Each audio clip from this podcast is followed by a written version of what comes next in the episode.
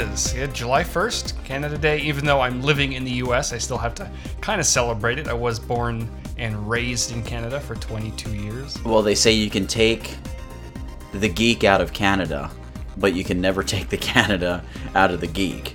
you can also never take the maple syrup out of the Canadian. Well, yeah, there you go. Um, now, they're speaking to the primarily geeky, technology uh, leaning audience. What is Canada Day? Uh, uh, is it a day that you're supposed to go out to Tim Hortons? Should you fry Canadian every day. bacon? Should you fry Canadian bacon in the morning? I don't know. I don't know what it is, and that's me speaking honestly. And I, I kind of feel ashamed because I do like to think of myself as a little bit of a history buff, at least. Um, so like, I, and I know you're not a historian, but who cares? Like, what, as far as you understand or you've been taught, what is Canada Day? It's basically Canada's birthday. Oh, so That's the- as easy as I can put it. Okay, so kind of Yeah. like Independence Day, but there wasn't like all the worry stuff around it. Yeah, I think we have one of those days like September 11th, I think, in Canada, or November 11th, something like that. Is uh, what's it called? I don't know. There's some day that we celebrate the war. I think World War One coming to an end, or something like that. Oh, But, armistice. um, yeah, that'd be November 11th. Yeah. November 11th. Yeah, I always get that mixed up with September 11th for obvious reasons. Um, but yes, Canada or July 1st is basically Canada's birthday. Oh, well, that's cool. So, anyway, moving moving along to the show, uh, which obviously we're recording a little bit earlier than usual due to some just busyness and schedule between the two of us. Um, so we decided this week to do a theme-based show, and we've been talking about doing a theme-based show for a little uh, a little while, um, and just kind of pitching back and forth some ideas. And then you showed me this email you got, Howard. I did, yeah. We received an email. Actually, I received an email from a listener, or it might not even be someone who listens to the podcast, but he just submitted it through my website, iceflowstudios.com. And he sent us this email, which we'll read in a few minutes after we go through the whole introduction. Mm-hmm. And we thought it would be a good idea. Well, first, I thought it would be a good idea to just kind of answer it at the end of one of our podcasts, just like we normally answer some questions. But Nathaniel had the even better idea to turn it into a whole show and, and kind of branch off of it. And we did a themed based podcast last month, I think it was.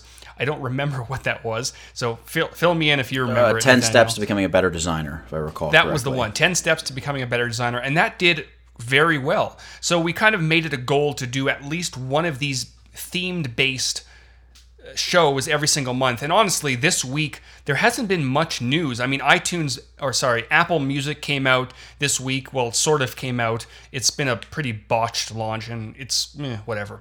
But other than that, there hasn't been much. So we decided to kind of go with one theme and kind of go with this question and branch off of it. And I think it's going to be a pretty good show. Yeah, I think it'll be really cool. So, with that in mind, it's episode 21 of the We Geeks podcast.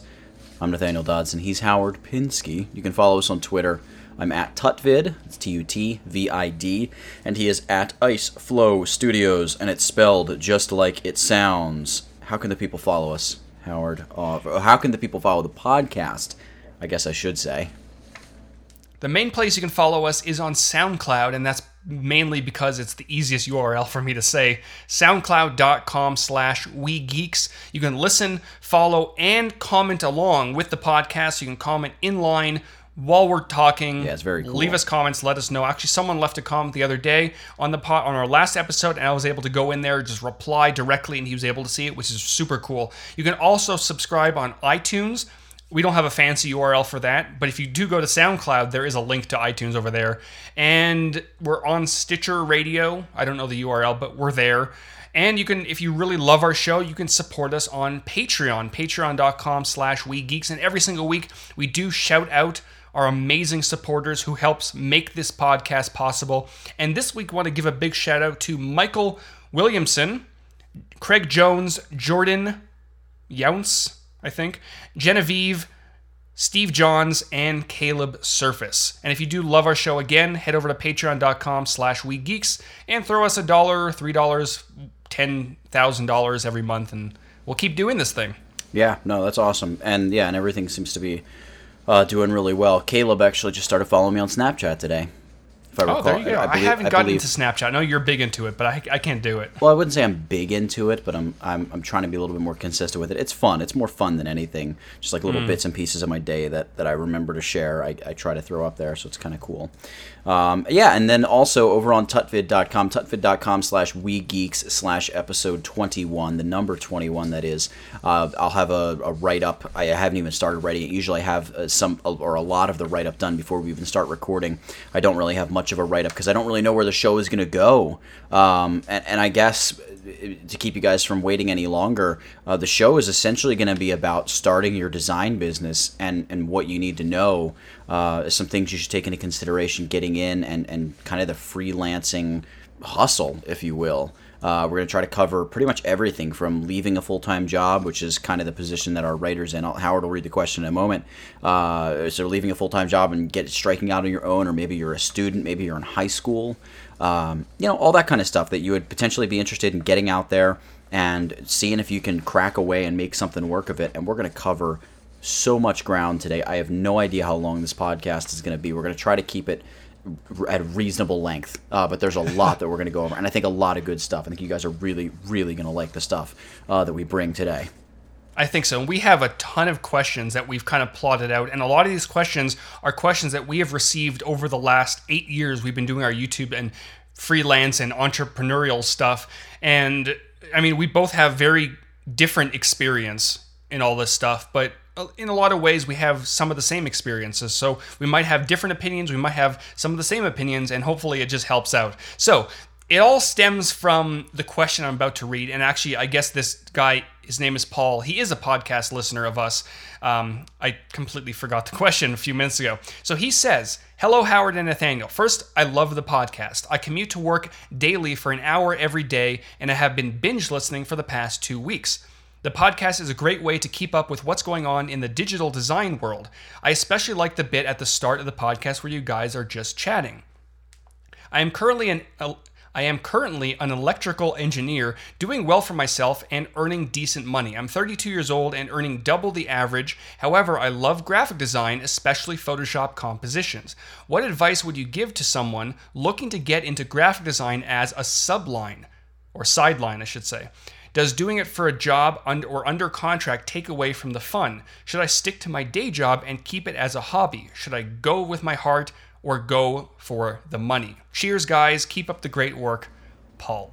Paul. And since it's Canada Day, we'll just call him Paul Bunyan. Although Paul Bunyan's American, we'll just say Canadian Paul. There, there you- I'm sure he's he said cheers, so maybe he's in the UK. But let's he that's close enough to Canada, so he is Canadian today. Yeah, exactly. So I think what we're what we should do is kind of give our brief answer as to what this guy should do or Paul should do. Um, I'll go first, and then you'll kind of jump in, and then we'll go through this massive list of things that all relate to this. So I wish I had more information on Paul, but I guess it allows me to kind of give both sides of the story. He mentions he's an electrical engineer and he's 32 years old and he's he seems to be doing very well. He's earning double the average. I don't I don't know where he's based. Let's assume he's in the United States. So I would say he's earning probably close to $100,000, maybe a little bit more, I'm not sure. It's difficult because he wants to switch over to graphic design. He wants to know if he wants to do it for a living. And there's a lot of factors I think that goes into the decision. Are you Paul, a 32 year old living at home with your parents, or maybe like in a studio apartment with very little bills to pay? Do you have money saved up in the bank account that you can safely put aside so you can kind of live your dream and become a graphic designer? Or do you, are you married? Do you have kids? Do you have a mortgage to pay? If if that's the case, if you're married with kids with a mortgage with not a lot of savings, I would say stick to electrical engineering. Maybe do a little bit of graphic design work on the side, maybe a little bit of contracting work here and there. But in that case, your family is by far the most important thing you need to do. You have to support your family. Um, you may want to become a graphic designer or a photo composition person, whatever you call it, um, photo editor. But I think realistically, in that case, you have to really think of your family and support them. Now, in the first situation, if you are a 32 year old two year old with very little bills to pay, maybe you're living with a roommate, or maybe you have a ton of money saved up, I would say kind of lean towards go with your heart and try to become a graphic designer. However, that doesn't mean you should walk into your boss's office and just throw a piece of paper at him and walk out and never come back again. I think, especially with graphic design and the design industry, and we'll get into a lot of this in a few minutes, it's very difficult to break into. So it has to be gradual. I would say, again, start very small, do a little bit of work here and there, build up a portfolio, and we'll get into that shortly. And then when you feel that you're earning a little bit of money, maybe not a living yet, but a little bit of money, and you have a presence online, that's when you can pull the trigger and quit your day job, even though it seems like you're getting paid very well. If that's what you want to do and you're financially secure, in that case, you can kind of start moving on. But, you know, not knowing much about you, it's hard to really say. But those that's kind of my beginning uh, those are my first thoughts. Yeah, I I would I would say that I agree to a certain extent with some of what you say. Um, Paul, Canadian Paul.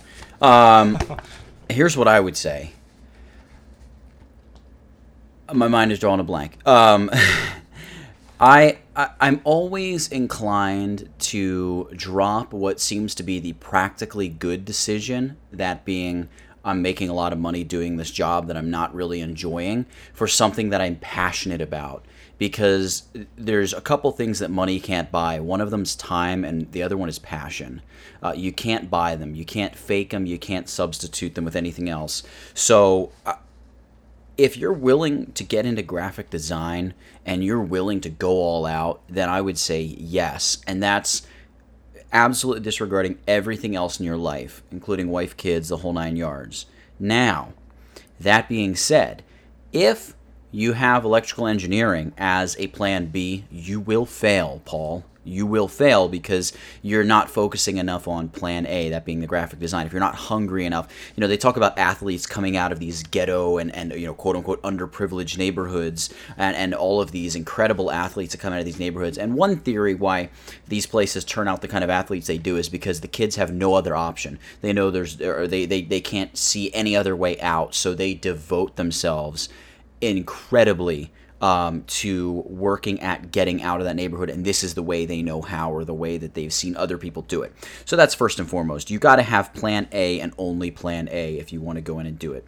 Um, so that being said, if you don't have kind of the koyuns, if you will, to drop your job and dive into graphic design, um, maybe uh, is graphic design really what you want to do? Or i mean because you only talk about photoshop compo- uh, compositions you know maybe dealing with a client full time is going to be something you don't really enjoy at all and you do sort of say uh, does doing it for a job under or under contract take away from the fun? I mean yeah a little bit because you can't just do the bit you like and throw away a project if you don't like the way it's going. You have to see a project through um, but there is the option of being a graphic designer and creating graphics and selling them, which is a whole different ball game. Either stock graphics or some sort of PSDs that you're selling for a little bit of a higher price. And if you do that well, I mean, you can make some decent money doing that as well, and you don't have to deal with that kind of pain in the neck client yet you can still be doing what you love and it's a little bit of a passive income. So again if you do have a wife or kids you'll have time that you can spend with them where you're not just like oh a client called it's 11.30 at night. I need to get this file pushed out for them. You're just not going to have to worry about that. No it can wait till tomorrow because i just sold this. Um, so you know in an ideal world i would say stick with your heart. The money will come you know what i mean? Any any kind of hard times money wise will pass. If you have money put away from making double the average wage uh, that's just you know cheddar. You know what I mean? That's just icing on the cake. I would say go for it.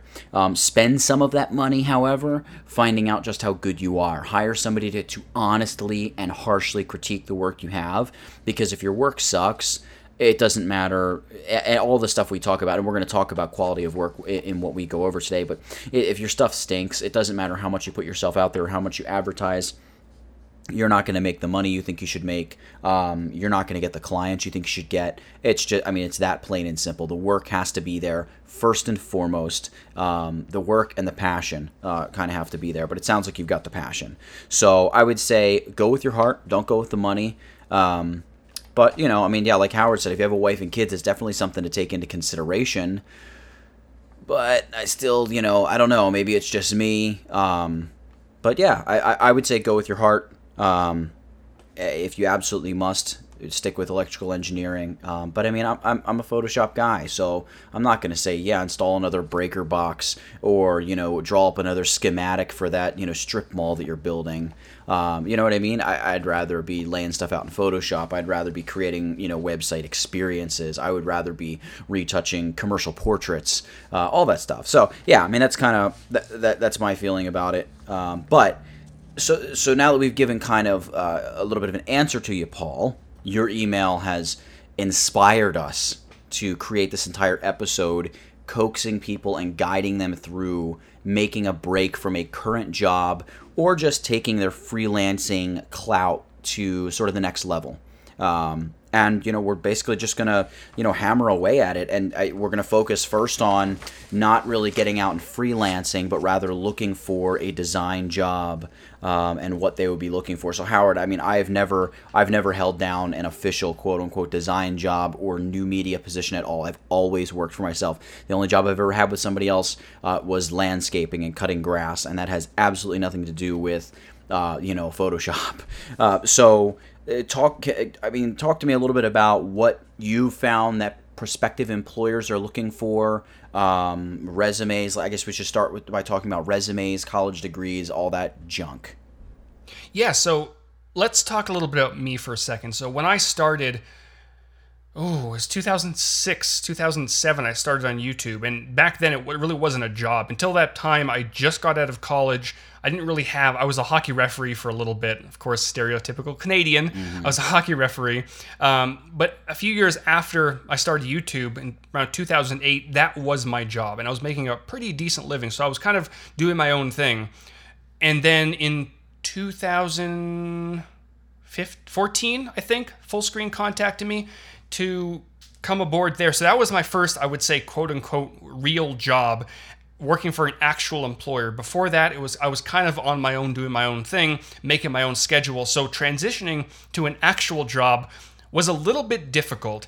Now, in terms of what they were looking for, I'm, what I'm finding not just with what Fullscreen was kind of looking for, but what a lot of companies are looking for now is mostly experience and what you can bring to the table. They don't really care about what what school you went to or what courses you studied. Because honestly and i was very honest with fullscreen at the time i never finished college. I went to two different colleges but i never finished because of personal reasons. And i was you know very clear. And they kind of they didn't say i don't really care but they made the point to let me know that they love my ideas that I've already submitted to them and they love my experience on YouTube and this, that, and the other thing. And that kind of trumps my college experience. And the same thing with like a company like Blizzard. I was at a, a conference, BlizzCon, a few years ago, and someone straight up asked one of the artists, What kind of education do I need? And they said they would much rather hire somebody with an amazing portfolio that has a dedication and pass and passion for art and gaming over somebody who has 17 PhDs with an okay portfolio and doesn't really care about gaming. And that wasn't that hasn't always been the case. A lot of times, you know, many many years ago, you would have to have a master's or you would have to have a bachelor's in design.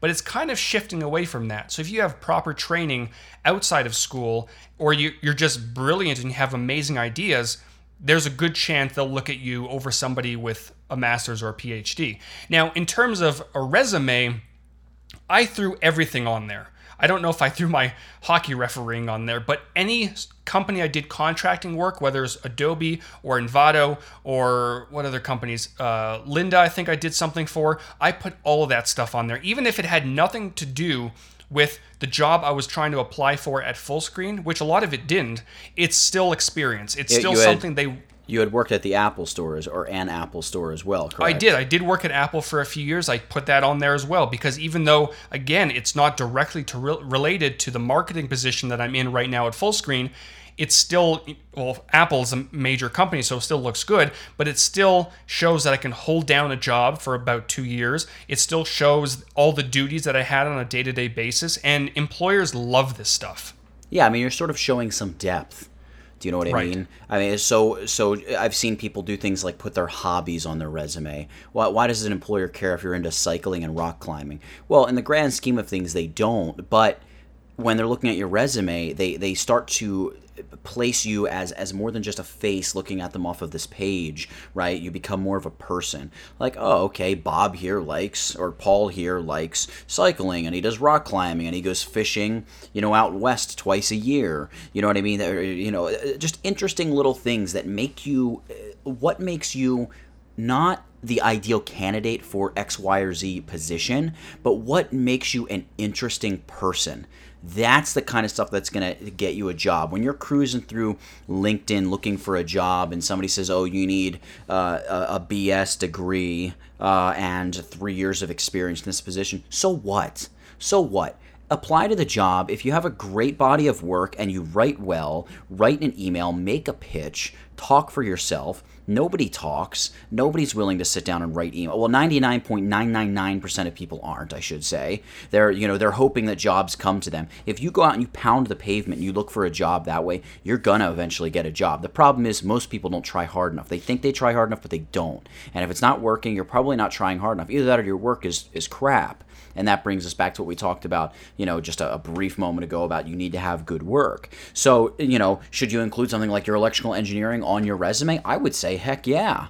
I would absolutely put something like that on there. If you babysat your neighbor's second cousin's kids, I would put something like that on a resume. Again, anything that's going to add depth. Were you the standout all star for your little league team? Throw that on there. It's pedigree. It's just something else. You know, what if your your potential uh, future boss is a huge Boston Red Sox fan and he loves baseball? And you know, so so when he sees it on your resume, if he has you in for an interview, be like, oh, it looks like you're an all star. What position did you play? What did what this? What that? And all of a sudden you have this friendly conversation happen. You could get the job just based on something like that for crying out loud. Uh, you know, what cities have you traveled to? What does that have to do with my job? Nothing. But it it, it, it shows that you're cultured. It shows that you've done. You're, you're not a, a face on a piece of paper. You're not a lifeless resume. You're adding depth. Stop trying to add width and say, oh, I can do InDesign, Illustrator, Photoshop, and Dreamweaver. You know what I mean? Instead, just say, look, I kill it with Photoshop and Illustrator, but guess what? I'm an interesting person. I'm somebody who has great ideas and and look at my resume. Look at this stuff that I'm talking about. So that's you know that that's the way I feel about resumes, college degrees, uh, and applying to jobs. Ignore the parameters. So what about what they're asking for that, but they haven't met you yet. Yeah, and I know so many companies that they you know they, they kind of have to put on their LinkedIn job description or whatever wherever the do- job description is going to go they kind of have to put you know we're looking we would prefer a master's. A lot of companies now are putting the word recommended. It's recommended you have a master's degree. But in reality if you have the skills they're looking for and if you're a really interesting person like you said nathaniel they're going to look at you a little bit more than someone who definitely has a master's degree, but might be a very introverted person and kind of doesn't have the skills that they're looking for. Right, and most college today is BS. I mean, let's be That's honest. True. And, and, and we're not talking about bachelors of science. Right, exactly. And, and, and that even goes for stuff like a lot of masters and even some doctorate degrees. Uh, a lot of it is, is a, a big ball of bullcrap that you're being sold. Um, so, I, you know, if you have experience and you're great at it, some of the most successful people in the world, Zuckerberg dropped out of Harvard and he started Facebook. And now look at the moves that he's making and the changes that he is making, uh, you know, in, in the online industry, the companies that he's buying up. Uh, Facebook is going to be huge moving forward, not just for Facebook, but for a lot of the child technologies and child companies and networks that it's snapping up looking for the next big thing. So I would say if you put together a resume like that, there I would literally have zero expectation on the kind of job you could get. It could be anything from an entry level designer to somebody that is running the show at a company. Uh, again, depending on how good your work is and how well you sell yourself, you go out and say, "Look, hire me because I'm good and you need me." You know, you could wait till the next guy comes along. And what was it, Dan Marino? I think it was that got drafted 32nd in the NFL in the draft, and he said, "I'm going to make every one of these teams pay that passed on me." And he's one of the top five quarterbacks that's ever played Amer- American football, I should mm-hmm. say. Um, so you know, to have that kind of attitude where you like, "Look, I know I'm good and I'm going to be great for you. Hire me." It's a people. Yeah, it's I, a it's a person to person interaction. Convince them. I totally agree. Right. Yeah. So. Um. So. the next thing is what kind of position should I expect to land? And I hear this all the time. Uh, companies offer a ton of different positions in different fields. And if you're looking to switch from electrical engineering to some sort of a graphic design job, you to an extent you have to kind of figure out what exactly you want to do. Like is it graphic design? Is it photo composition? Is it photo editing? Is it illustration? So it's kind of good to have kind of your eyes on a certain position but at the same time you'll sometimes look at a company and figure out, you know, they don't have exactly that position, but they have this other position that's kind of in the same ballpark or maybe even a little bit outside of the ballpark. It's kind of good to explore all your options, and which is why, you know, we'll get to it later. You shouldn't really focus on just photo composition you should kind of do a little bit of graphic design here and there, maybe a little bit of web design. That way, when you are applying for a job, or even if you're doing work for a client and they say, you know, we love the photo compositions, but can you now turn all this stuff into a website for me? Having those skills will definitely help not only looking for a job, but also doing a little bit of client work here and there. Yeah, no, I agree. I mean, I, I have nothing really to add to that. Like I said, education for the most part is BS. So I say shoot for the best position you can get. Um, and yeah, it doesn't have to be a principal graphic designer. You could end up doing something where you're doing primarily web graphics. You could end up somewhere where you're doing print graphics all the time. Or you might end up like where you're working, you know, doing stuff with Fullscreen, where it's, you know, essentially you're working with online content delivery systems and how to, you know, efficiently get people to interact and create and, and, and, and sell this stuff to advertisers, right? I mean, isn't that the, the crux of what Fullscreen is as a network? Yeah, uh, you know, five years ago, if you told me I'd be a marketing manager at a multi million dollar company, I would probably laugh in your face because I was a graphic designer teaching Photoshop on YouTube. I would have never thought I would do uh, be doing something like this. But over the years, I was working with Fullscreen not as an employer, but as a YouTube partner, and I was giving them ideas here and there. You know, I, I think you should do this in your network, or I should think you should do this because it'll benefit YouTubers in this way, and you'll get this sort of return on it. And it got to the point where I was submitting all these ideas and eh, to, to Fullscreen and they were like you're submitting all this stuff to us and we're actually implementing some of this stuff why don't you just come work for us? Here's a position, apply to it. It might not be exactly what you want to do or what you're doing now, but it's a job and you'll probably have fun with it. And it's it's been about a year and a half I've been at Fullscreen and it's you know, I'm doing things that I've never certainly I wasn't trained to do, but you know, I, I kind of built up not necessarily a portfolio of that stuff, but submitting all this stuff to them was kind of a portfolio, showing them um, my ideas here and there. Yeah. So where should Paul look for a job then, knowing that he's keeping his options open as far as positions and he's going to make an interesting resume that leads to a website uh, full of beautiful work? Where should Paul look for a job? It's it's very difficult to answer this question because of course there are places like LinkedIn and there are places like monster.com that have countless number of job listings, which sometimes makes it very difficult to actually look through. But let's take me for example for a second. I wasn't necessarily actively looking for a job at Fullscreen. I was very happily employed, or self employed, I should say, teaching Photoshop on YouTube. But at the same time, I was also proactively making myself known. Even though, again, I wasn't looking for employment, I was just putting myself out there. I had these ideas built up in my head, so I gave them away. You know, of course, I would have liked to have gotten paid for some of that stuff, and in the end, I did. But I think these days, putting yourself out there is one of the biggest things you can possibly do. Building a really strong portfolio whether it be websites like Dribbble or Behance or something like that. And if your content is good enough, you will be seen. And a lot of these places like Behance and Dribbble, they have built-in marketplaces where companies like Apple and Microsoft and maybe even Fullscreen are actively browsing content. And if they see something they like they will contact those artists and say listen we love your stuff. You kind of do what we need. Let's talk.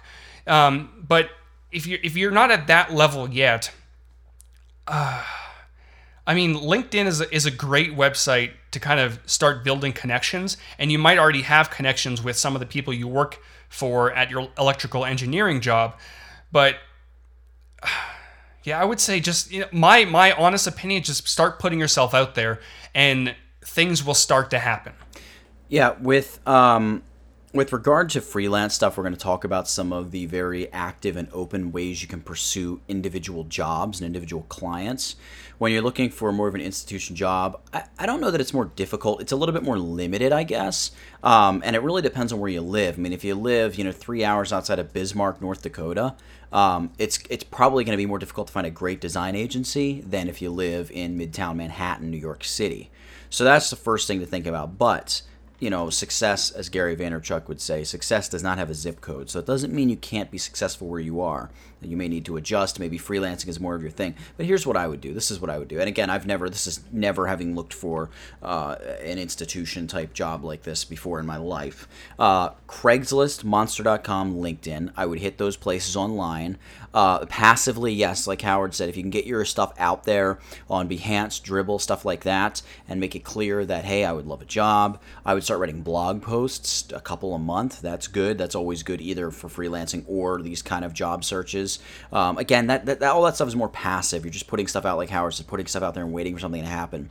The other thing that I would do is find the top 100 companies in your area or top 50 companies in your area and just write them emails every week if you have to. Hey, do you have a graphic design position, social media manager? Do you have a website? Something I can do? Um, you know, these are my skills. This is my resume. I would love it if you would take a look at it and get back to me. Um, and and you know, who's to say that you need to limit yourself to working directly for a creative agency? There's a lot of great artists who work in house as designers at a specific company, right? Like Facebook's logo. I just saw something today about Facebook's logo is not created by a design agency, but rather, as you may well imagine, Facebook has a team of in house editors, graphic editors, graphic designers. That's who created Facebook's new logo. So why can't you become the part or that team for a company? You know, there might be a, legal office in town that needs a, a, continual website update and management, social media, graphics. You know, some photos taken here and there. Um, not necessarily anything crazy professional, but just somebody who can handle a camera and then take the stuff into Photoshop and clean it up. Stuff like that. Um, again, uh, like Howard said, you might not even be looking for the right job, and the job might kind of pop out of left field at you a little bit. But that's what I would do as far as actually actively looking for a job.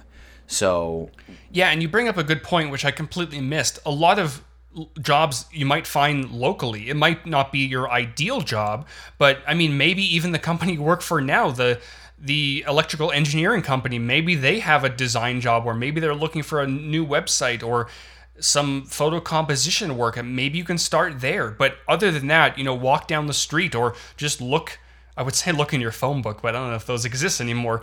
Um, look in your area. You I guarantee you you'll find something. And a lot of the times, local jobs who are looking for graphic designers or web designers don't necessarily have the conditions that a company like Adobe or Microsoft or Apple has. They might not be looking for a bachelor's degree or a designer that's going to change the way the world looks at their company. They may just be looking for someone to create a flyer here and there.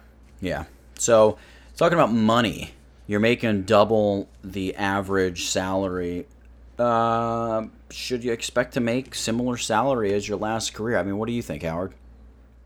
Uh, I think in Paul's situation, realistically speaking, again, assuming he's making about $100,000 per year, maybe a little bit more, I would say realistically, no.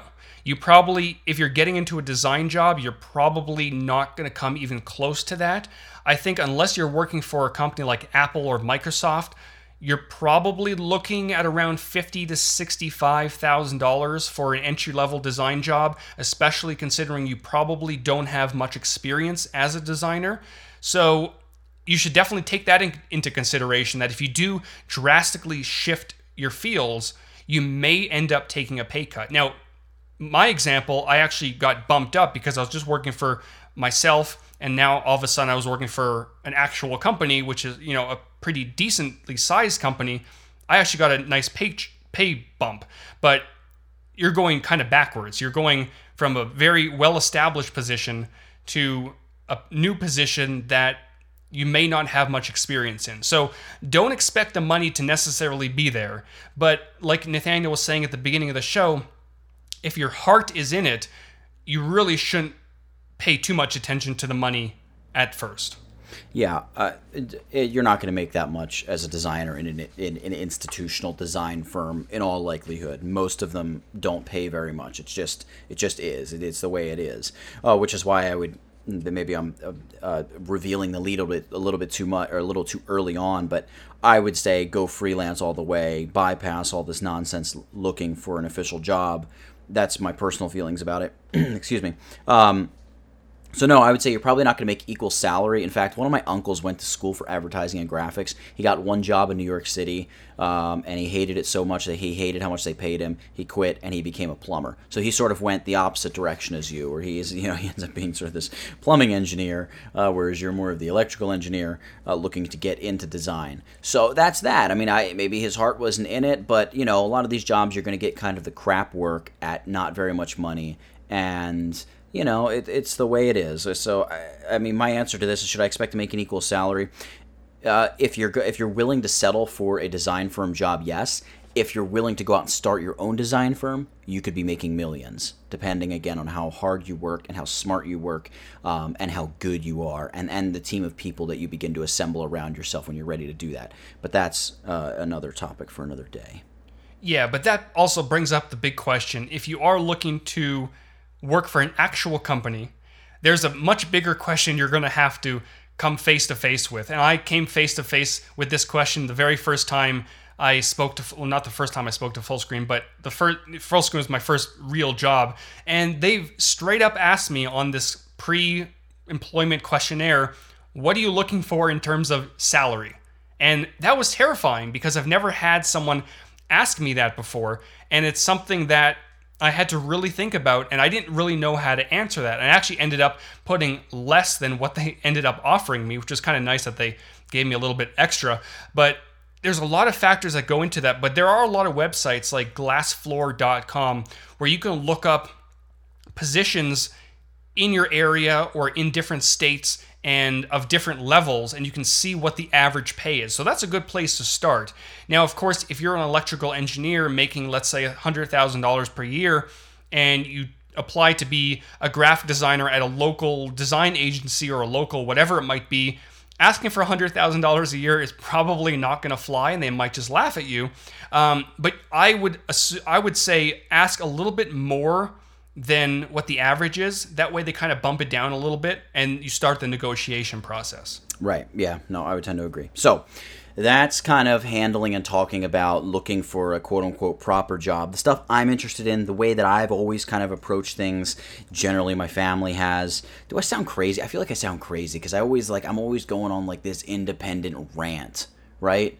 Like I'm always just going off. Uh, anyway, so uh, the entrepreneurial spirit, I think this is incredibly important. And Paul, I don't know if you're working as an electrical engineer.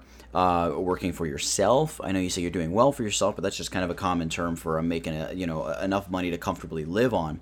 Um, the entrepreneurial spirit is the spirit that's willing to work 20 hours a day instead of eight hours a day if need be to make it work. It's the it's the spirit that is willing to take the risk of barely scraping by one month um, for the for the dream that someday you're going to be making more money than you know what to do with, and you'll you know you'll be able to work four hours a week if you want. Um, so I think the entrepreneurial spirit, like I said when I answered your initial question, this is Plan A, and there is no Plan B. I think that is so important. The idea that I'm not going to clock out of work at five o'clock because it's five o'clock. I'm to work until midnight if I have to. I'm to work until 3 in the morning if I have to. And then I'm to get up at 7:30 tomorrow morning. I'm to do it all over again because this is my business and I'm to turn this into something incredible. I am to spend 90% of my time as a designer marketing myself not designing stuff but marketing myself chasing jobs chasing you know big clients chasing what it is that i really want to do am i willing to do that am i willing to spend the time to write the emails, to get online, to write the blog posts, to build a newsletter, to send a newsletter out to people. We'll talk about that in a little bit. Am I willing to do all these things, all this legwork, and there's no way around it? You can't automate this stuff. You can't set up, you know, automatic email or, you know, every day to spam people. It's spam, right? We hate spam. That's not work. So the entrepreneurial spirit is I'm going to work, I'm going to genuinely work blood, sweat, and tears for hours and hours and hours to make this happen. If you don't have that if you balk at that, if you blink at that, you're probably not cut out for it. Yeah, and you're definitely going to have to work all day, every day. Say goodbye to your weekends. Say goodbye to a lot of the activities you do with your friends or your family. If you really want to make something of your freelance career, you're going to have to work your butt off. And honestly, I love doing it. You know, right now I love working full for for, for Fullscreen. Don't get me wrong, but I just I loved being able to work for myself, make my own schedule, and just do my own thing. However, that required me to work all day, every day, and it's just it's just something you're going to have to do. You're going to have to put yourself out there. You're going to have to work constantly. But I think it's definitely a re- rewarding thing. Um, but you know, everyone's different. Some people like working for a company and going to work at nine o'clock in the morning, clocking out at five, and then doing their own thing on nights and weekends. But there are some people who love working for themselves, making their own schedule, but you know that comes at a cost sometimes. Yeah, no, I think I would say most of the time it comes at a cost, and I think that mm-hmm. that the, those two types of people that you just listed, those are people with entrepreneurial spirit versus people without entrepreneurial spirit. It's not saying that if you don't have entrepreneurial spirit, you're a fundamentally flawed person. I don't think that at all. I just think some people have it and some people don't. Do you have that killer instinct? Are you willing to sell yourself? Are you willing to sell that job? Are you willing to let people know, yes, I am this good? Or are you going to be passive and sit back and say, well, you know, I kind of, I hope you like it. I hope that you, I hope that you're going to do this. I hope that, I hope, I hope, I hope. Well, you know, I mean, eventually hopes and dreams have to start becoming realities, and that requires you to get up and go. So, how important is education to this design industry, the freelance design industry? Howard, why don't you take this question? Because I think everybody knows what I'm going to say. I, I think it's bullcrap, but go ahead. I, I completely agree. I mean, I kind of touched on this earlier. I did go to college. I started the first college I went to was uh, for fine art because that was the first step into a much bigger process. And then I switched over to a 3D animation course because that was I was set on becoming a 3D animator and des- anim- animator and designer. Um, and then I dropped out for personal reasons, but obviously I didn't really need much of it. I mean, I've, I've been teaching on YouTube Photoshop for many, many years, never actually took a class learning Photoshop. Well, I did, but I pretty much taught the class. Um, but and now I'm teaching for, officially for Adobe, and I've been recognized by many blogs and many companies. And you know, I do a little bit of design work for Fullscreen, not much, but I have no education behind that. All the all of the experience I have with Photoshop has either been self-taught or learning from tutorials and online services like Lynda, which we'll talk about a little bit later. Um, now, in terms of, now that's of course talking about the skills that education gives you. In terms of the actual degrees, again, a lot of companies are switching over to the skills before degrees mindset. You know, companies like, I mean, Apple's kind of on the fence because they're a very big company, but Blizzard, or in my case, Fullscreen, or I don't know. There are probably many other companies. I really think company, I would say virtually any company if you make a good right, enough was, pitch. Yeah. Do you know what I mean? Like yep. if, if if your pitch is strong and your design is great and your resume is cool and and you're a, a great person to deal with and you've got depth, you make yourself a person. Remember, companies are in the in the business of acquiring talent. They want the best team that they can build that they can assemble. They want a well rounded team. So if you say, hey, look, Apple, I'm this beautiful marble. I don't have this bachelor this bachelor degree saying that I'm a beautiful marble, but just look at me. Look at what I have to offer and take that. Um, you know, so that, that's I don't know where I was going with that, but yeah. Just... no, but I totally agree. You know, I'm 28 years old right now, so I, I have a lot of friends on Facebook who are also 28 years old, and they're just now starting their master's program. And I'm sitting here thinking, what are you doing? You're going to be 30, 32 years old by the time you finish school and you may or may not land a decent paying job. And I'm sitting here, I'm, you know, I've already been at Fullscreen for almost 2 years, which is a very good paying job. I've been running my own business before that. Is education really that necessary? I mean, of course, if you want to be a doctor, yes, you probably need education. Yeah, but we're not That's curing cancer, though. We're, we're definitely not. Um, but for a, uh, for a career that requires skills like design or marketing or things like that, you probably don't need to spend. I mean, how how they're 28, so they got into college probably 18. They've been at they've been at school or at least like higher education for at least 10 years now. That is that's insane. Yeah, it's crazy. And I can't even imagine the amount of debt they collected, but you know, that's a whole other Right. story. And, and a job is not guaranteed you at the end of that either. Exactly. And, and and I think mentality is such a big part of this whole equation that remember, if your first mentality is I'm going to go to school to have somebody show me how to do all of this stuff first and foremost, I really start to question. Oh, oh I'm sorry. I can understand most people making that choice, but if in going through school it never strikes you about how shallow school is, about how little you're actually learning, um, about how much more there is out there, um, and the ability to just say, look, I don't care if this is what status quo says I should do. This is what everyone's telling me I have to do, and I'm generously using air quotes here. Um, if you don't have the guts and the fortitude and the foresight to see that, I mean, I, I, I do. I mean, a small part of me does question the amount of, of real entrepreneurial spirit, gut instinct, um, and everything that kind of goes into that that you have. That's not to say that you shouldn't go out and start your own business. I mean, you know, the first the first step to correcting a problem is acknowledging that you have one. Um, but the time to change is now, and be, before you accrue more student debt, before you go and commit to that college. And I know it's like you you sit there as a high schooler, for instance. I'm going to talk to all you high schoolers listening to this podcast for a second. You're sitting there. Everyone in your life is telling you you need to go to college, university, whatever. And and if you don't go, you're looking at this great big abyss of what the heck am I going to do with Ness? Uh, okay, are you looking at college as something that you're going to to please all these people in your life and to fill four years of your life to figure out what you're going to do? That's about the biggest load of horse crap that I've ever heard. Not that that's not actually what's going through your mind, but that's the worst. Those are the two worst reasons. Well, maybe not the two worst, but among the two worst reasons to go to college and spend all that money, accrue all that student loan debt, and waste four years. You could go out and get an internship for a couple years, be making a little bit of money, and then boom, either start your own firm or get a good job two years out of an internship. You haven't accrued any student loan debt, and you've built a ton more experience that you would have ever learned going to college. Of course, going to college, you have the opportunity to potentially bump into somebody who's going to be a future millionaire or billionaire, but the likelihood of that happening to you is very, very low. So if you're playing strictly the numbers, you can't play that card. It's dumb. So now your job, the first, the first corporation you need to sell to is your parents or your family that college is a bad idea. And our parents this is like generation of kids born in the mid 80s to like you know 2005 2006 7 8 9 10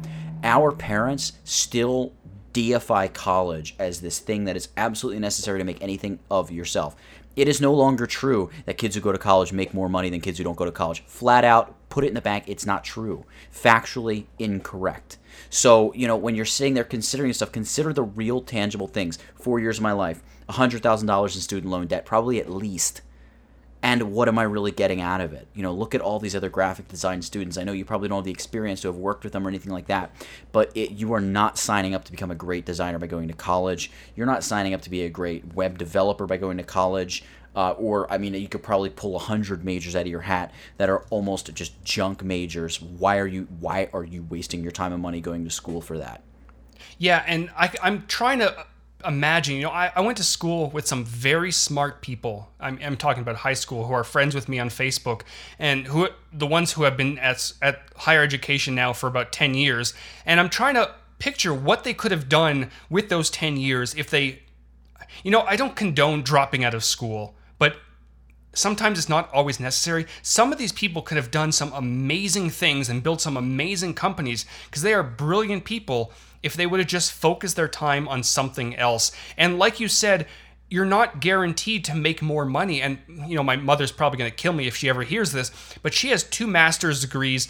Does she have a PhD? I don't know. She's she has a bunch of bunch of degrees from some some of the world's like best colleges or universities and I am making more money than she is and I dropped out of college. So I mean, she's probably gonna she's gonna kill me, but you know that's just the reality. Right. Yeah. No, I agree. So that's. I mean, that's. Uh, I feel like I could rant about education for so long. I don't. I don't. I'm gonna yeah, get myself. that's a whole other up. podcast. Yeah. So that's that. Does education in this industry? n- I I wouldn't be too concerned about it. So factors that go into this kind of decision, the decision being drop a full time, you know, steady job um, for something as uncertain as starting your own business. And let's be real. Stop thinking about it as I'm going to become a freelancer. Think about it as I'm starting my own business. That's the that's the long form, long term way to think about it. You're starting your own business. So what kind of factors would you uh, consider? Let's just spend a quick minute on this. I mean, it's not really a huge amount, but you know, what kind of factors do you see going into a decision like this, Howard? I mean, you've got some experience going, obviously, from both ways, really, right? Leaving a job uh, and also leaving freelancing or leaving your own YouTube business and going to Fullscreen. So you kind of have gone both ways. Yeah, and I'm I'm kind of on the on the line about going the other way again because like I said, I love running my own business. I love doing my own thing and setting my own schedule.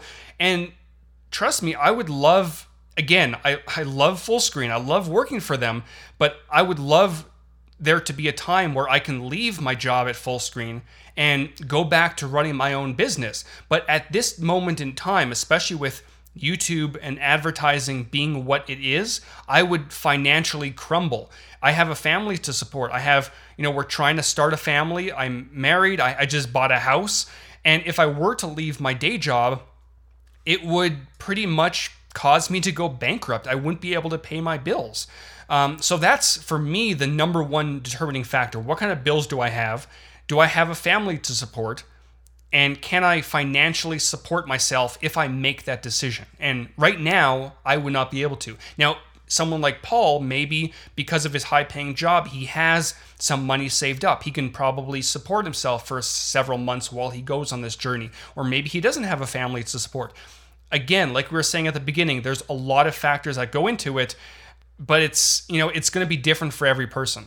But for me, it's it's probably family and um, financial responsibilities are the number two factors. And Paul, I hope you have more than just a couple months worth of additional bill Well, money yeah, saved up because it's a, a business is a two to five year build typically. So be ready for that. Um, I have here in our notes that we're going to talk about outsourcing. That should come later on when we're talking about finding jobs. I'm going to slide that down the list, Howard, just as a note here, and we're not going to edit Yep. that out so you guys can see what's going on.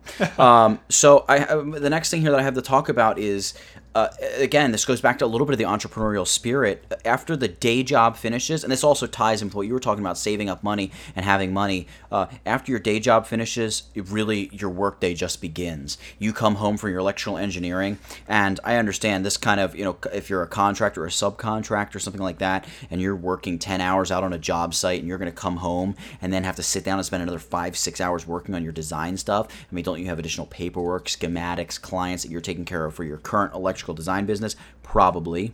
Uh, let me give you uh, an example though. My grandfather uh, wanted to start his own plumbing business years and years and years ago, and he worked for a plumber. He decided he wanted to start his business. It took him five years to start the business, and what he would do is he would work his day job. When he got home, he would then fire up his own business. And he spent, my mom said he spent five to seven hours a day in addition to his day job working on his plumbing business. And he's now had that plumbing business for, I don't know, 45, almost 50 years.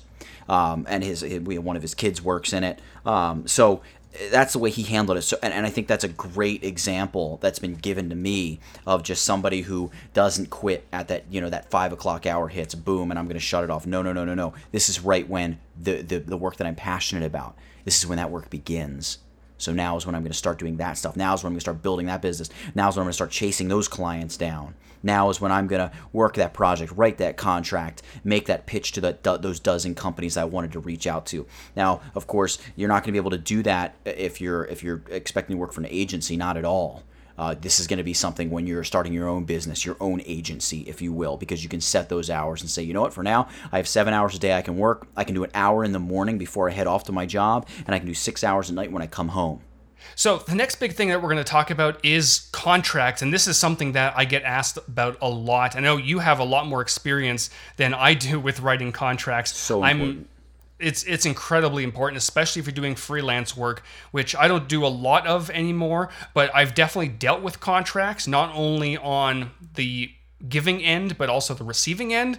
And being able to read that contract and write a contract is incredibly important. So I'm going to throw it off to you for now um, to kind of give your experience with reading and writing contracts. Yeah, I mean, I have. Uh, I mean, first of all, the idea of a contract is incredibly important. When we get a little bit deeper into the show, and we've gone pretty deep already, but when we get deeper into the show, um, we're really going to talk about kind of uh, uh, this whole everything I'm going to talk about right now is going to really ring loud and clear over. Okay, um, writing a contract is so important. If your contract is nothing more than I, Paul, whoever agrees to do work with uh, for McDonald's Corp or McDonald's Incorporated, whatever, I'm going to redesign Ronald McDonald's hair on this web graphic for $1500 if that's your contract that you need something like that. The reason you need a contract is because you need to have a a clear understanding. Uh, this is all legalities aside i'm not even going to think about the contract in terms of legal construct. All of that junk aside i want the client to know exactly what work i'm doing for them and how much they need to pay me for it. And I also want the client to understand what I'm understanding that I'm supposed to do. I want the client to know that I know that, hey, okay, I need a new logo and you're charging me $350 for that. I, I don't want the client to halfway through the project think, oh, I thought you were doing a full website for $350. I thought that's what you said in that phone conversation. No, no, no, no, no. Remember, we had a, we had a clear scope of work written out in the contract. Um, and in fact, I printed out my contract for my web design stuff. And uh, outside of the cover page, the first page is the description of work, where I will detail uh, in sometimes five points, sometimes 20 points, everything from updating, you know, the cover photo on a Facebook profile to uh, you know, making sure that the website is responsive, to developing the information design and color scheme of a website or a brand. I mean, I try to put everything in there and let the client know, look, this is exactly what I'm doing. Um, if you're going to build out a contract further, I would suggest adding stuff like uh, a, a project commencement date and a project complete date so clients know when to expect everything to be done and you can sort of hold yourself to that. Um, if you're going to go a little bit deeper, you can begin to add stuff like payment schedules. Um, I, it's always good to work something in as far as like a fee for additional services. If a client says, "Hey, oh, while you're in doing that stuff on my website, can you also do these three other things?" Sure, but I do it at the rate of $100 an hour. And that's written into the contract that if additional work comes up, it's whatever the rate is 25 bucks an hour, 100 bucks an hour, 200 bucks an hour, whatever it is you're going to charge. Um, I also have in my contract something basically saying that the client would reimburse me for any kind of fonts, you know, stock photography, um, any any additional stuff like that, you know, travel if there's anything like that. Uh, that is going to be required for the web project. Now, most of that, eh, or I would say 98% of the time, all of that is considered up front and included in the initial contract. This is just a little bit of additional, like, hey, okay, if something that we didn't foresee comes up, um, you know, I'm not going to be on the hook for $8,000 in stock photography or whatever. Uh, assignment of work is another portion that I have basically saying, look, if something happens to me, I have I reserve the right to pass the work off to another designer.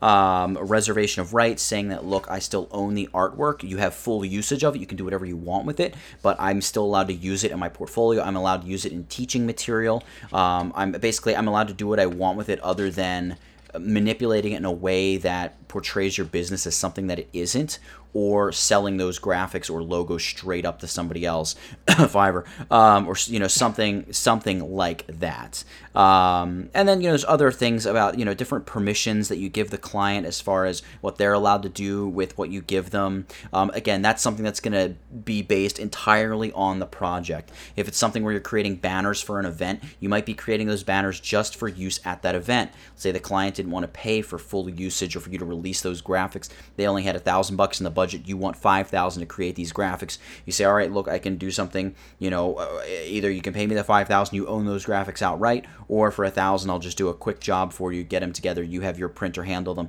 So that will be written into a permissions area of the form. That basically they can't take those graphics and go using them all over the place. They paid you to create graphics for this event, and that's what those graphics are for.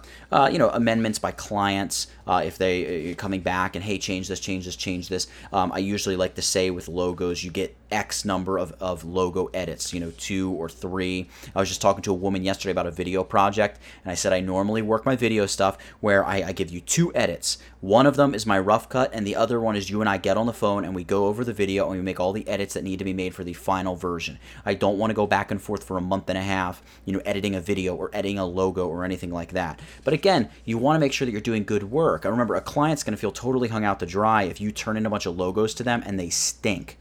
Um, so you want to make sure you're doing good work so the client feels like they have good options that you're giving to them. Um, and then also a termination, uh, a section in the contract about termination. If you terminate the contract, um, X number of days up to the completion of the project, you still owe, you know, most of the, the bill or it'll be calculated out or, you know, a straight 75% of the remainder of the contract is still billable. Um, let's say if you cancel within 10 days of that finish date or that project complete date. Um, again, you don't want a client to get you to do all of this work and then as the project is nearing a close say ah we don't really like your work we're canning you.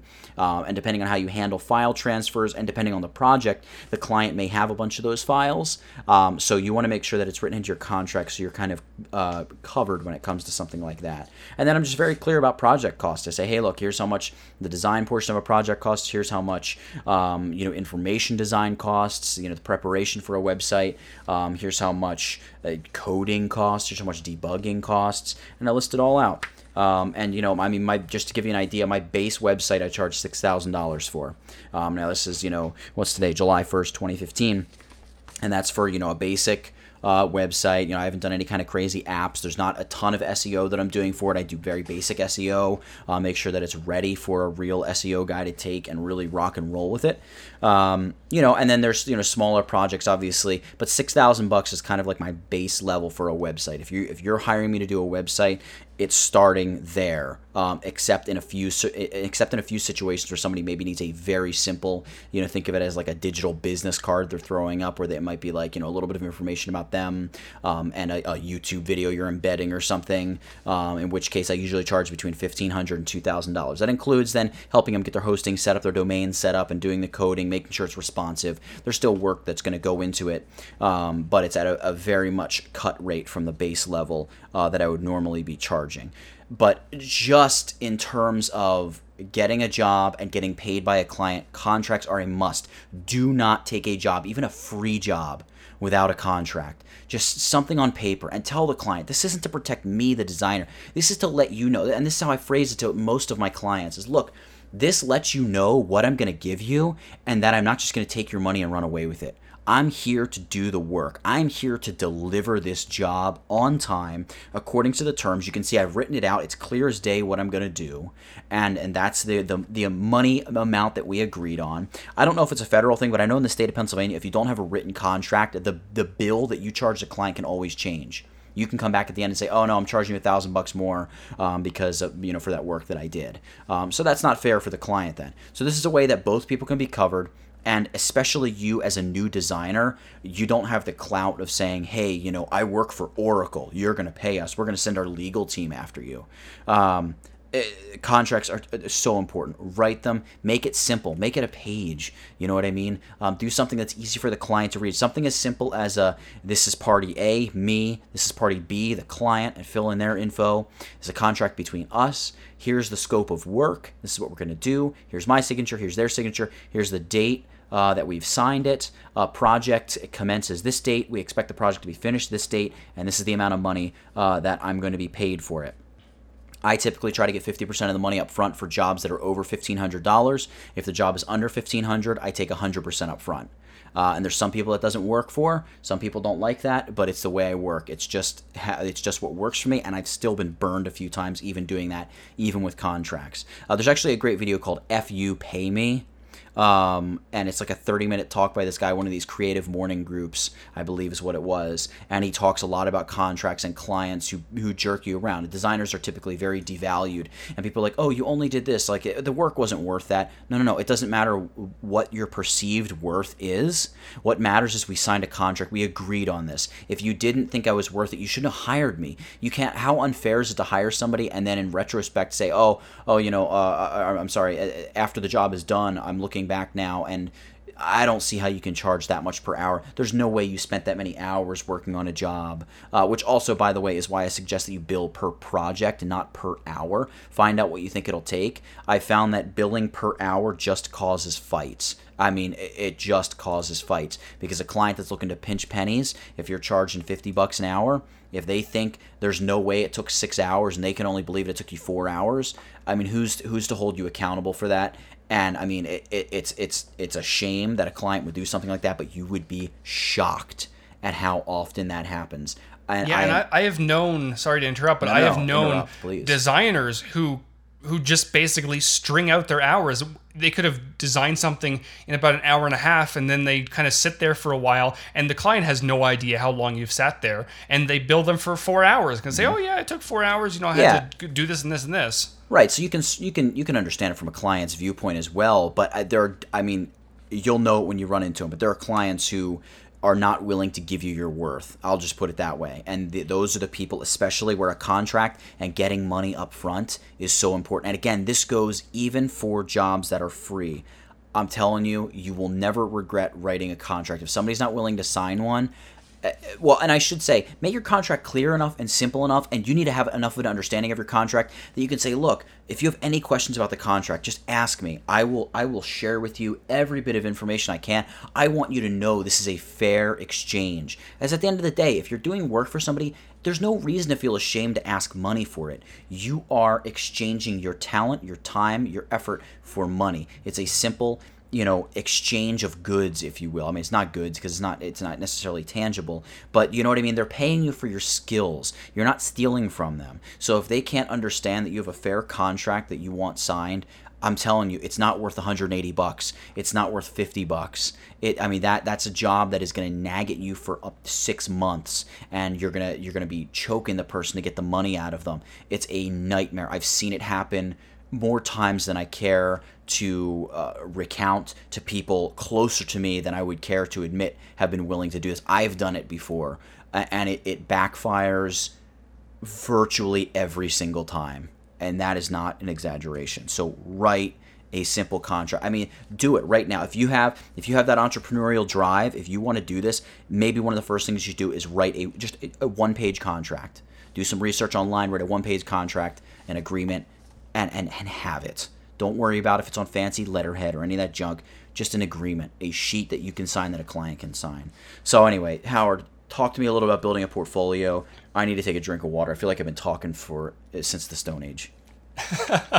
yeah. Um, so, a portfolio, if you're looking to capture clients, is probably easily one of the most important things because, after all, they're paying you or hopefully paying you for the work that you do. And you have to show off that work. You can't they're not going to take your word. I could I, you know my work is the best work out there and I, I've, i can do stuff that apple can do. Well show it to me let me see what you can do. And you have to be able to show what you're able to do. And, and to quickly and, interrupt you even you know people like you and i and i hate to like use that term because it makes us like very us versus them. We're normal just like you guys. Um, you know we, we put on our pants one leg at a time as they say. Um, but it, uh, people like us who have i guess you know a little bit of an online presence and you would think some sort of clout I still will have clients who find me through TutVid, and I'm sure the same goes for you with IceFlow, uh, IceFlow Studios. You'll have clients find you, and what is one of the first things they ask? Hey, could you send a portfolio over? Uh, you know, or, or, some examples. Uh, people do it even with my photography. Like, hey, we love your work. Can you just package a few in a portfolio? Uh, you know, and that could be like a PDF, just a few images attached to an email. Um, but it's great to really have a website, and we'll talk about a website. But anyway, go ahead, talk talk about portfolio. Sorry to interrupt you. I just had to get that in there. Yeah. So you're at the point where you're designing work, you're designing really good work, and you're, starting to show it off, or you want to show it off, and clients want to see it. So the big question is, where do you put this stuff, and how do you start building a portfolio? There are obviously many different ways you can build a portfolio, many different places you can show off your work, but in my experience, probably the best places are Behance, Dribbble, and a very bare bones custom website, which you can probably do. You don't have to pay Nathaniel six thousand dollars. You can probably do for you know a few dollars a month on Squarespace, um, and it, it just it makes life so much easier. You can just kind of upload directly to these websites and some of them like Behance integrates directly with Photoshop and Lightroom and other applications.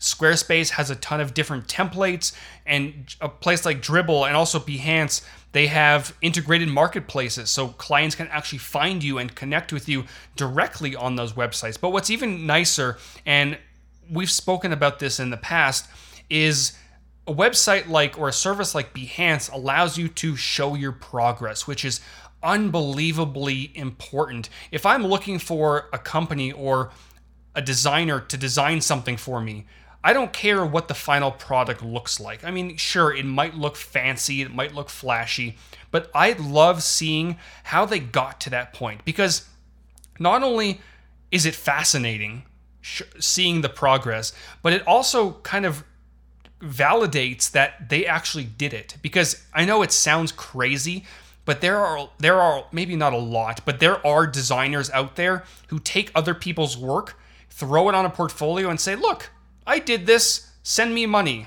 send me work." And it happens. I've seen it happen. I, I don't think I've been a victim of this, but it happens all the time. And being able to see the progress kind of says, you know, this guy's probably legit. I love the way he works. I love the different revisions he provides. I'm going to go with him over this random guy or even this, you know, famous designer with just one piece up there that just shows the final design. Yeah, no, I agree. Um, and actually, Google has that reverse image search where you can upload an image and find right. out where it is. I've, I've done that with some of my photos just for the heck of it. And I found other photographers like in other countries, no joke, have copied my entire portfolio and just set it as like their photography site. I mean, the websites are driving virtually no traffic. Um, and by that, I mean no traffic. Um, you were the, you were probably their only visit all month, right? But and I, I honestly I can look at it and just laugh because you're going to hire that person and they can't deliver what they see in that portfolio in that portfolio. But yeah like you said that that, that goes to the importance of showing uh, progress. It shows that you know what you're doing. It shows that you're an authority. It gives more depth. Go deep go deep deep second level. Uh, and then you, you can brand you know branding yourself. I mean you briefly touched on um, you know the way the website looks and being able to edit it and everything like that. And you can begin to build your own brand. I feel like building your own brand um, is something that's going to come necessarily from the presence that you develop online. I wouldn't think of a brand as the letterhead business card and logo I have. It's it's the persona of your company to which you attach a logo and all of that. So all, all of that uniformity is going to come when you start to build that portfolio and you build that website. You say, all right, sweet. Now it's time to add a logo to the mix and really complete the face of your brand. Um, so yeah, don't worry too much if you have this fancy logo for your company at first. You know, honestly, if your designs are great and you have a great portfolio, just throw your name at the top of your website. Howard Pinsky right at the top. Who cares what the logo looks like as long as your content is speaking for the work that you do. Doesn't matter if you have just your name up there or some fancy thing that looks like I mean, look at Apple, look at uh, Microsoft, look at any major company right now. Their logos are pretty. I mean, look at Facebook. Their logo is an F. You don't need anything fancy. Let the work speak for itself. Yeah, the, the one tip that I would give, very practically speaking, on building a portfolio is show your best work and only your best work.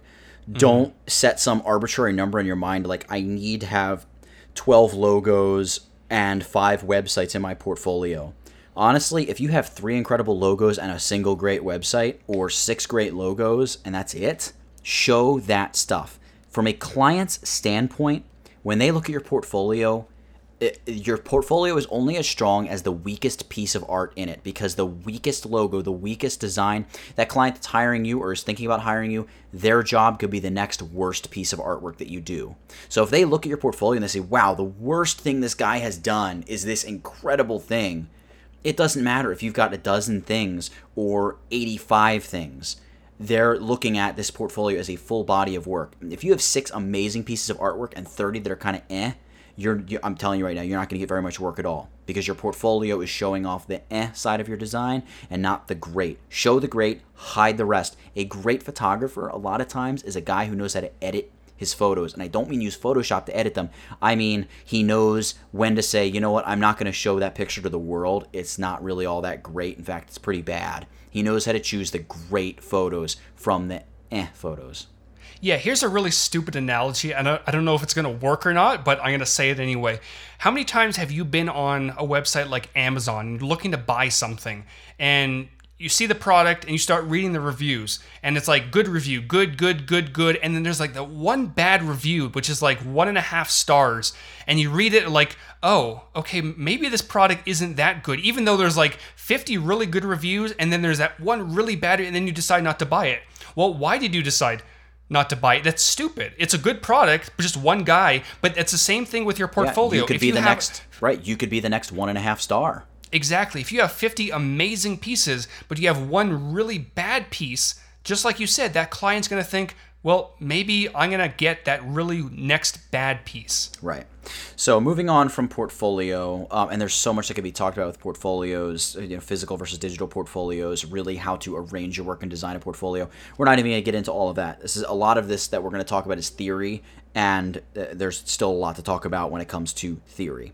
Uh, so once you start a website, the the long and tedious process of finding work um, begins. So I, one of the things, or, or two of the things, I guess I should say, I would limit yourself to two social media networks. Right? I mean, Howard, you've seen it. People that, you know, pick up and they're on a bajillion different social networks. And and when you do that, it might feel great initially, but you end up having, you know, a ghost town of a Facebook page, you know, six tweets a year and a half ago on Twitter, uh, you know, a Tumblr, you know, GIF file from six months ago, uh, Instagram that gets updated every five weeks, you know, stuff like that. So pick two.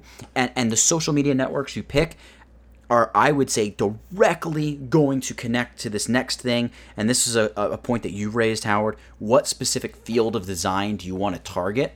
Um, and maybe you want to talk about that for a little bit, but just before you do, the way it would connect to social media is uh, on Facebook, you're going to have a lot more of like your 25 to 70 year old crowd. Uh, whereas something like Snapchat, for instance, you're going to have more of like your 15 to 22, 23 year old crowd. Um, so if you're, you know, uh, doing design for kids' books and you're really reaching out to that kind of hip, young, uh, well, maybe that's a, a bad example. Uh, If you're doing design that's going to appeal to those 15 to 23 year olds, Snapchat might be a much wiser choice than Facebook. Um, whereas Facebook might be to- might, might totally make sense for something else. So you really need to know and understand where you're starting to push your business.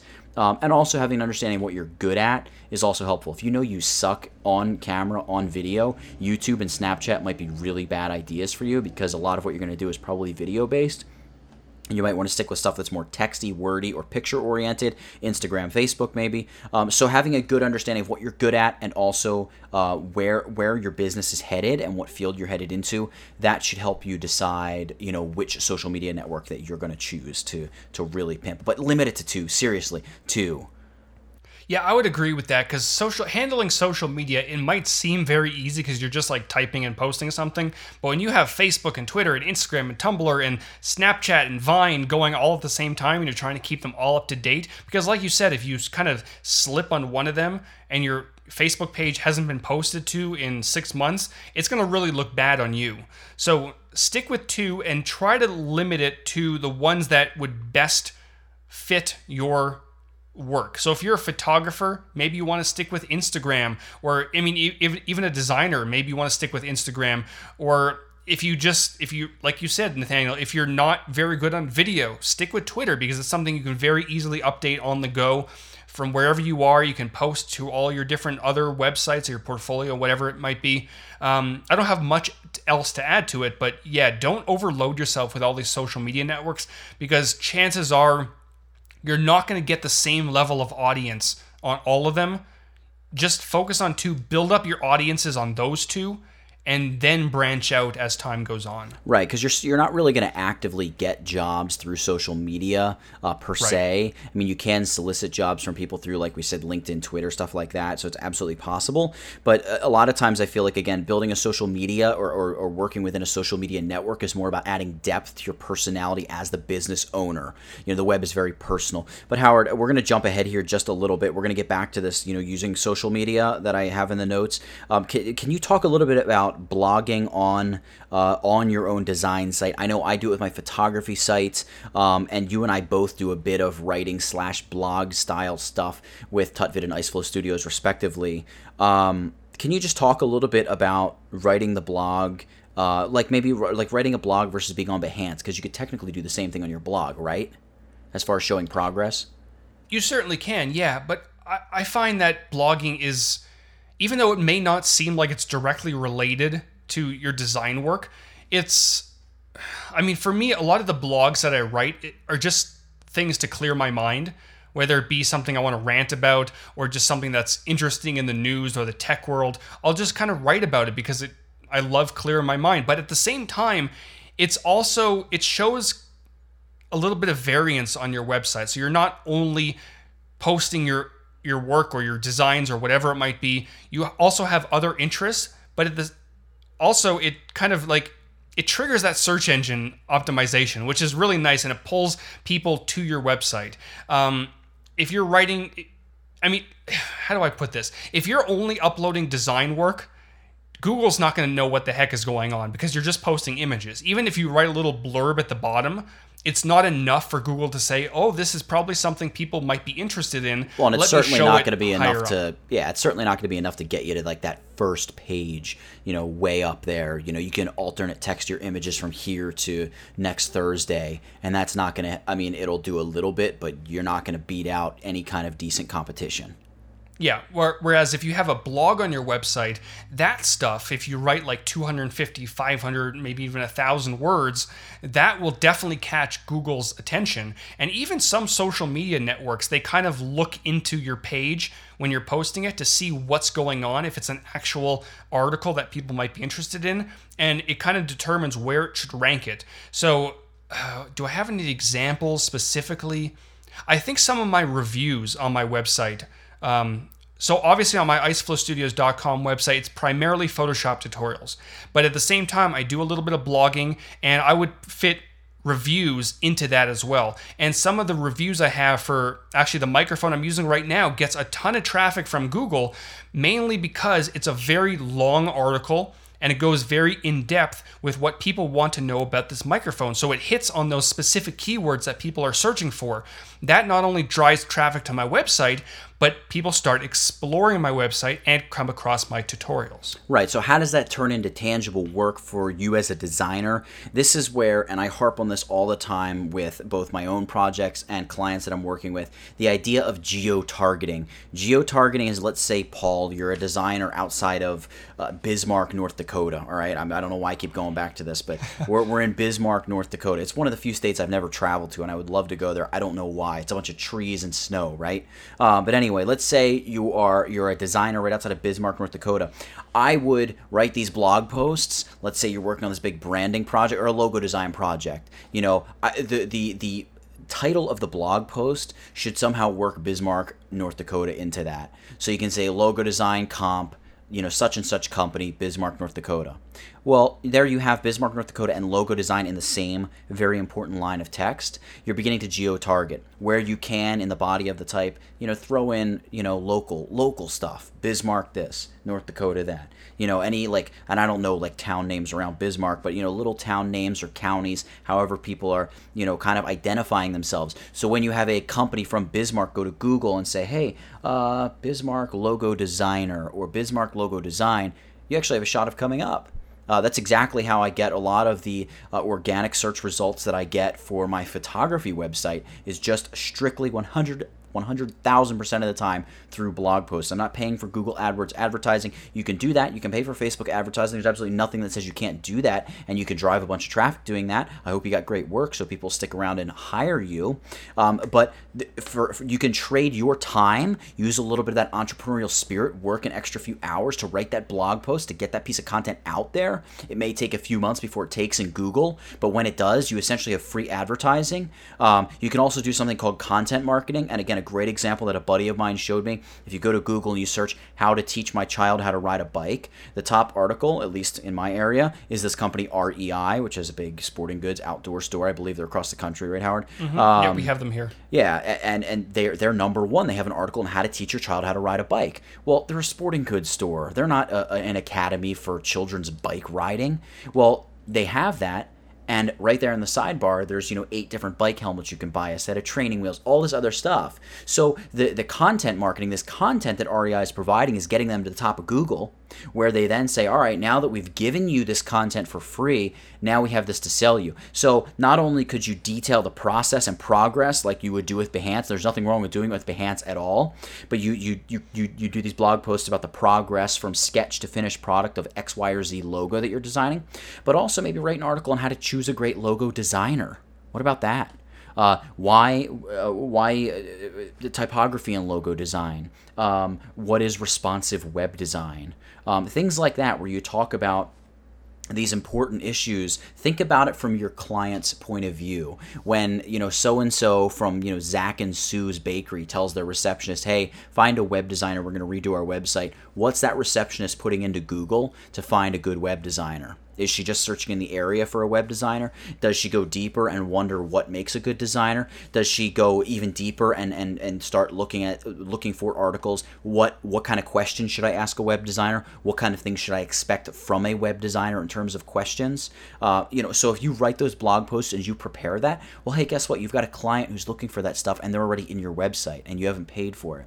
So content marketing and writing a blog to show progress, like you said, Howard, uh, is really great. And then after that, I would say you need to really smash social media. I mean, just blow it up. Um, not posting every five minutes, um, but you know, tweeting at people. You know, hey, share this great article that I wrote about the difference between sans serif and serif type when it comes to you know body text and web design, or in logo design, or whatever it is that you're writing about. You know, how to create a great signature uh, for your forum.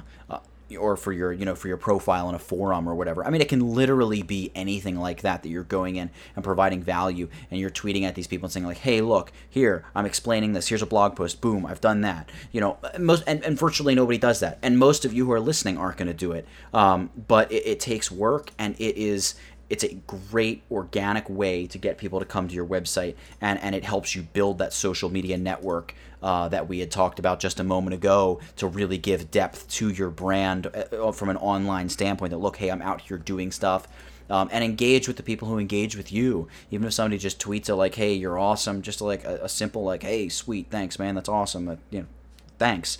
Uh, that's enough. Something to acknowledge these people. Again, uh, look to establish depth in your company, and I guess that would also include depth in the relationships that spring forth from your company, um, and that you know that requires you know s- social media stuff. Are there any tools you use as far as like social media management, Howard? Um, I'm going to get back to that in one second, but I do want to bounce back to blogs for a second. And one of the biggest things that have helped me drive traffic to my YouTube videos or my own personal blog is writing on other people's blogs, which sounds kind of strange, but there are so many people who their websites revolve around guest authors. And typically i would say 95% of the time they're not paying gigs. You, they're not going to pay you to write a blog on their website but they know that if their website's big enough it's not only going to drive traffic back to your website through clicks but it's also going to help your search engine optimization because your website is now being linked by a much higher ranked website. So if you have people who are kind of in the same industry as you, who have a blog, hit them up and say, listen, I have this blog. I'm working on this really cool project. I would love to write a guest post on how I design this thing and you can you know it's it's content for them. It's free content for them to pimp to the world. And it helps them it helps you it helps everybody. So that's another thing you should definitely yeah, consider that, that's and that's is, a very underrated very important thing. I'm glad you brought that up because that is huge. Mm. and and like you said hit up people in your industry but don't just have two or three. Find 50 75 100 people in your field local not local whatever and find a way to get content for them. You know don't make promises to 100 people who all are going to come back and say yeah do that for me and then you can't deliver. But But Right. you know, just know that probably most people aren't going to give you the time of day anyway. But if you get six links, download something. There's something called Mozbar. You can get it. It's a Chrome, Google Chrome extension Mm-hmm. that'll show you like the the page rank and pa- page rank and page authority of other websites. And there's other SEO tools where you can look to see the number of inbound links to competing websites, so you kind of have an idea of you know how strong they are. And all right, look, if I get six great links from other websites, I'm going to be in business here. You know, maybe I need 30, but six is a whole lot closer to 30 than zero. So That's anyway, true. go ahead. Sorry. So go going back to tools, um, this is going to be a pretty disappointing answer. I don't use very many tools other than like the native clients. For Twitter, I used to use the r- regular Twitter app for OS 10, which they haven't updated since like 1982. Uh, so now I use TweetDeck. And the thing I like about TweetDeck is I can mu- manage multiple accounts within TweetDeck, and I can also schedule tweets, which I which I absolutely love. I think you actually use something to schedule your tweets because during the podcast I saw one of your posts pop up that I don't think you typed out as like a looked like a scheduled post.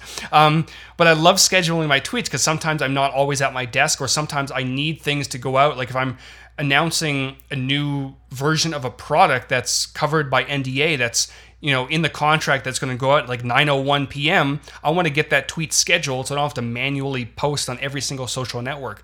Um, other than that, I don't really use much in terms of social media tools other than the native clients. Yeah, I, I use Hootsuite. I for a little while used Buffer. Buffer's great, and I believe virtually entirely free. Hootsuite largely is free. I pay for it. Um, it's a really useful tool. I I in one you know one Google Chrome window, I can manage my Instagram, YouTube, Facebook, Twitter, multiple Twitter, multiple Facebook, whatever I want to do.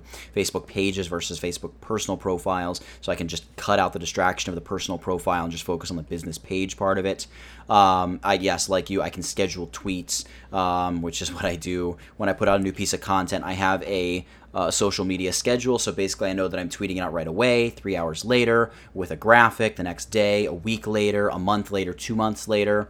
Uh, and the same thing would go. Then Facebook, I do it like the day of and a week later. Google Plus, I do it like a day of, a week later, and a month later. Uh, Instagram, I do it day of, and uh, I think a week later or a month later, something like that. And then Pinterest, I just do it once. I just get the link up there and just see if it can drive traffic. Um, that's that's how I. Uh, that's kind of how I. Um, go ahead and push content out for Tutvid. It might be a little bit differently for you um, to to push content out for your web design job. I'm looking primarily to drive traffic and provide uh, value in terms of what people are seeing on my website. Um, so yeah, I mean that's that's that's kind of how I, I work with that. So yeah, I would say something like Hootsuite. It's great. I love it. Um, but if you don't want to go Hootsuite, Buffer is another great uh, option. So where are we going, Howard? We're gonna go to the next. We're gonna skip 21 because we pretty much answered that a few times uh, throughout the podcast. Talking about how 20 to find jobs. We've we, yeah we've I'd Yeah, say we've- we've we've covered that a little bit. We definitely covered that. The next one on our list is design contest forms, Elance Envato. So, I, a little bit, it kind of does, but also in terms of like contest forms, it also helps you build up a portfolio. There was a website way back in the day. This was, I think, before I even started the YouTube stuff, or maybe just when I was starting. What was it called? I don't know what it was, whatever it's called, um, some design contest thing. And I was on there all the time. And they have like design contests. Some of them you can actually win some real money. Some of them are just for fun. And I did a lot of them just to kind of help build up my portfolio. And it wasn't something that made me rich. It certainly didn't make me any money because I don't think I was good enough at the time. But it helped me get to that point where I thought, you know, I'm I'm kind of good enough to do my own thing. I'm following these instructions. Let me make my own instructions and create my own little internal contest and see what I can do with, you know, this these different photos and put them together in sort of this photo composition. Um, so you know i don't know i find just those websites help a little bit. They don't help tremendously but it's kind of good to browse other websites see what's going on see what other people are creating and kind of going from there if that makes any sense. Probably not. No, I think it does make a bit of sense, um, and and specifically sites like you know Envato's marketplace and Elancy type sites, and there's a lot of like design lead generation sites uh, where you can pay a certain amount of money and get a certain number of leads.